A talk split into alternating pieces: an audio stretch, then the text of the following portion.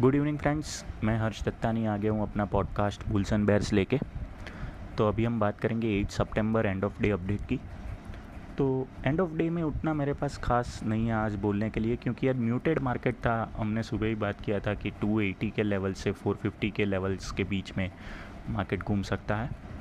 तो आप आज देखिए कि आज का हाई जो बना था वो नियर टू 450 आ, से पहले 15-20 पॉइंट पहले ही मार्केट रिवर्स हो गया।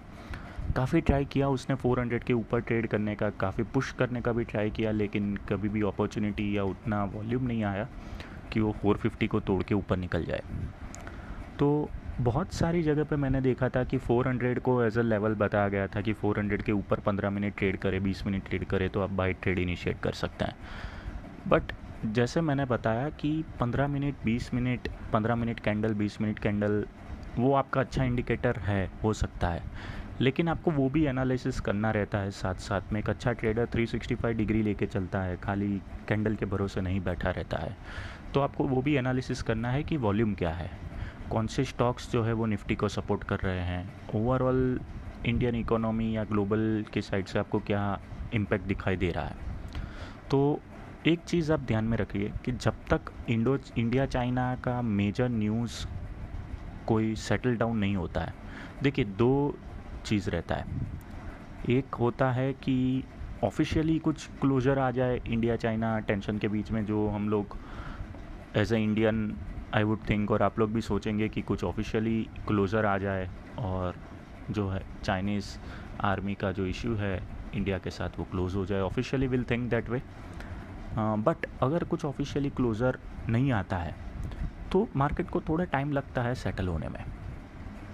तो वो कभी ऐसा नहीं होता है कि चलो कल बॉर्डर पे फायरिंग का न्यूज़ आया, एक दिन मार्केट नेगेटिव रहा, दूसरे दिन कुछ नहीं आया तो निकल गया भाई घोड़े दौड़ने लगे। ऐसा नहीं होता है। मार्केट को और हर एक चीज़ को एक सेटल होने में टाइम लगता है। हाँ अगर फायरिंग के बाद कुछ ऑफिशियल न्यूज़ आता है कि नहीं मीटिंग हो गया इट्स सॉर्टेड तो मार्केट भाग सकता है। या एक पॉजिटिव वेव आ सकता है। नहीं आता तो वेट और कब तक वेट उसके लिए फ्राइडे को जो डेटा निकल के आने वाला है इन्फ्लेशन का इंडस्ट्रियल प्रोडक्शंस का, वो भी एक इंपॉर्टेंट रहता है क्योंकि इन्फ्लेशन डेटा के ऊपर रिज़र्व बैंक अपना इंटरेस्ट रेट एक एक इन्फ्लेशन एज एन पैरामीटर है इंटरेस्ट रेट के लिए। नेक्स्ट रेट कैसा रहेगा रेट कट होगा, नहीं होगा, उसके ऊपर आरबीआई के लिए एक पैरामीटर है इन्फ्लेशन भी। तो वो भी एक डेटा निकल के आने वाला है तो मुझे लग रहा है कि मार्केट ये मेरा पर्सनल व्यू है। और मैं पहले भी बोल चुका हूँ कि मैं भगवान नहीं हूँ, मुझे गलत होने का पूरा हक है। तो इन्फ्लेशन के डेटा तक मुझे लग रहा है मार्केट ऐसे ही म्यूटेड परफॉर्मेंस देता रहेगा।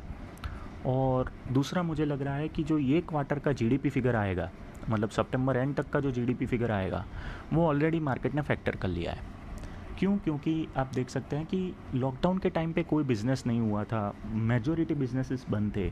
प्रोडक्शन भी बंद था। हाँ एफएमसीजी फार्मा उस पर आप आर्ग्यू कर सकते हैं मेरे साथ। बट बाकी मेजोरिटी बिजनेसेस बंद थे। तो जीडीपी ऑब्वियसली डाउन आना था। डिमांड नहीं था उतना। आ, लोगों के पास परचेजिंग भी अपॉर्चुनिटी नहीं था। पैसा होगा तो लोगों के पास अपॉर्चुनिटी नहीं था खरीद सके। तो जीडीपी डाउन आने का पूरा कैलकुलेशन था और उस हिसाब से डाउन भी आया। लेकिन अब उसके बाद के क्वार्टर की बात करो तो अनलॉक के बाद ग्रेजुअली बिजनेसेस ओपन होना चालू हो गया है। मतलब ये क्वार्टर में जीडीपी नंबर इम्प्रूव होगा। जो लोग ऐसा सोचते हैं कि जीडीपी नंबर डिक्रीज़ हुआ है और गिरेगा जीडीपी नंबर और नीचे जाएगा, उसको देख के मार्केट को भी नीचे जाना चाहिए। देखिए, पहला तो जीडीपी एक लैगिंग इंडिकेटर है, वो पास्ट क्वार्टर का रिज़ल्ट है। मार्केट जो होता है वो फ्यूचर बेसिस पे मतलब फ्यूचर के स्पेकुलेशन पे चलता है। तो ऑब्वियसली जीडीपी वहाँ से तो इम्प्रूव होगा। इम्प्रूव होगा तो कहाँ तक होगा, कितना होगा, वो मार्केट फैक्टर कर देता है। अगर वो एक्सपेक्टेशन से कम होता है तो वो नेक्स्ट क्वार्टर को फैक्टर करने के लिए या तो थोड़ा गिरता है। अगर वो एक्सपेक्टेशन से ज़्यादा होता है तो पॉजिटिव वेव आता है। तो इस हिसाब से गेम चलता रहता है। और उसके ऊपर आरबीआई रेट कट का भी न्यूज़ एनालिसिस लोग करते हैं प्रिडिक्शन करते हैं और उस हिसाब से चलता है। तो कल की हम लोग बात करें तो कल भी सेम लेवल रहेंगे।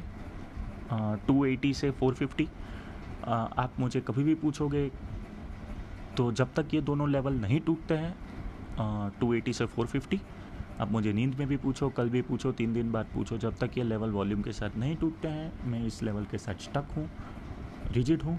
और मैं कोई ट्रेड इनिशिएट करने वाला नहीं हूँ। क्योंकि कभी भी कुछ भी न्यूज़ बेस हो सकता है। अभी का इन्वायरमेंट ऐसा है कि कुछ भी न्यूज़ बेस हो सकता है और ऑप्शन का प्रीमियम सडनली शूट अप हो सकता है। तो सेल करना भी रिस्की है बाई करना भी रिस्की है। मैं तो अभी आराम कर रहा हूँ। देखते हैं, एक दो दिन में या नेक्स्ट वीक या ये एक्सपायरी में कोई क्या अपॉर्चुनिटी निकल के आता है। तो see you all tomorrow will talk about nine September update will also see how global markets react तो कल मॉर्निंग में मिलते हैं। Stay safe happy investing